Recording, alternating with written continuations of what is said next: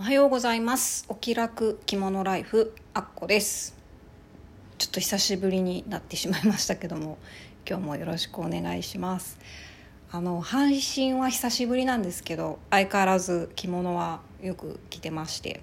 最近はあのもう結構暑くなってきたんでね部屋の中では家帰ってきて仕事から帰ってあの浴衣に着替えてお風呂入る直前まで着るっていうことを大体毎日やってます。今日はですねタイトルが「あの銅の着付け」っていう題名にしてみたんですけどあの私4月の終わりかな？からあの深呼吸着付けっていうあの着付け教室オンラインなんですけどもに通ってるっていう言い方は変か。オンラインだから参加してます。初級編なので浴衣の着方を一からあの教わってるんですけどももちろん私手順はあの何年も着てますので分かってるんですけど、まあ、細かい部分をねもう一回やってみたいなと思ってあの参加してるんですけども。でこのオンライン着付け教室ももう結構終盤戦になってきたんですね。もう一応他のメンバーさんも一通り着付けの手順っていうのはまあ覚えたよねっていうことで実際に動くっていうことをこれからはやっていきますっていうような内容になってきてるんですけれども。実際1ヶ月ぐらいあのこの教室に参加してみて思ったことをちょっと話そうかなと思いまして。で着る手順っていうのはねあのもちろん私は一応覚えてますしでもともとやってたやり方とまあどうなのかな違うのかなっていうところにやっぱり目がいくんですけどもまあそんな変わないですねやっぱり。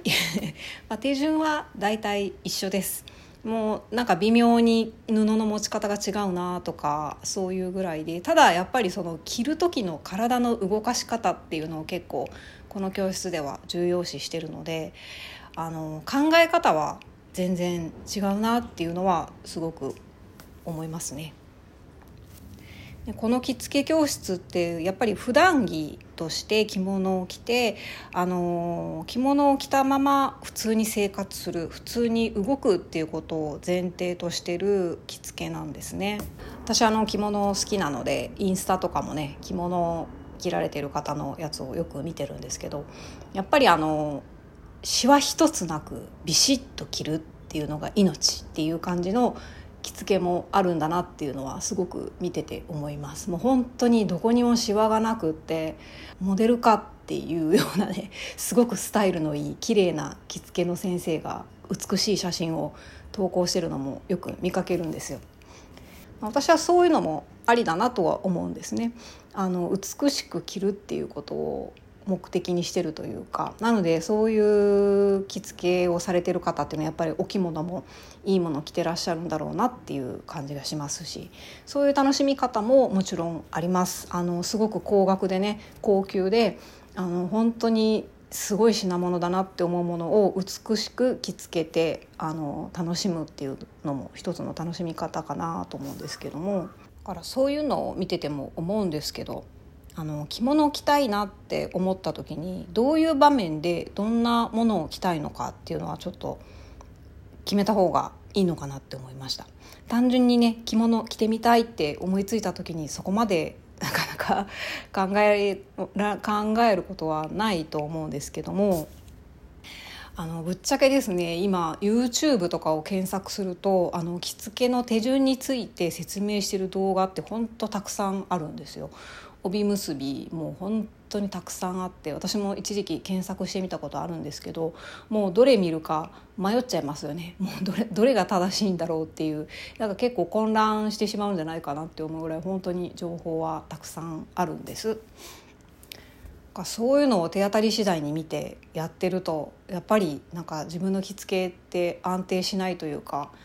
何て言うんですかねこう自分にとってしっくりくる着付けの仕方っていうのを探すのって結構時間がかかるんじゃないかなっていう気がします。まあ、YouTube は無料なのでそこが魅力ではあると思うんですけれども、まあ、私が今回わざわざねもう一回お金を払ってあの手順を知ってる着付けをもう一回習おうかなって思ったのはやっぱりそういうところかな。なんていうんですかねこう講師さんのこういうふうに着物を着たい人集まれみたいな そういうそういうところかなそういうところにやっぱ共感できるというか、まあ、自分がこういうふうに着たいなっていうのに合ってる着付けの仕方を選んで、まあ、それを教えてくれるところに行くのがやっぱり一番早道なのかなっていう気がしますね。実際新しいやり方で着付けを始めてみてもう何週間か経つんですけどあの確実にですねやっぱり着崩れしにくくなったなっていう実感がありますし着てて楽だなっていう実感もすごくあります。逆にあの着るスピードはちょっと遅くなってるんですよ。やっぱり細かいところが気になっちゃったり今までのやり方とちょっと細かいところで違ってるところっていうのが気になったりなんかもたもたしちゃったりするんだと思うんですよね。なので前よりちょっと5分10分余分に時間がかかっちゃってるとこがあるので、まあ、そこはまた練習を重ねていったらなんとかなるところなのかなとは思うんですけども。なので私が深呼吸着付けに参加してみて一番思ったことは、まあ、やっぱり着付けは手順さえ覚えればいいっていうものじゃないんだなっていうことですかね。まあ、もし今からあの着付けを習おうと思ってる方で教室探されるのであれば、まあ、そういうところを見られたらいいのかな難しいですけどねなかなか判断基準っていうのは。なので、まあ、無料の体験とかそういうのをされてるところもあると思いますし、まあ、私が最初に習った先生とかだとマンツーマンでしてるので、まあ、リクエストするっていうような形で、あの自分の着たい着付けの仕方っていうのを教えてもらうっていう手もあるのかなって思ったりもするんですけどあのお聞きいただいている方でやっぱり着物を着て動き回りたいなって思ってる方とか、まあ普段に着たいなって思ってる方には深呼吸着付けすごくおすすめだなと思ったという話でした。はい、今日はこんな感じです。聞いていただいてありがとうございます。あっこでした。さようなら。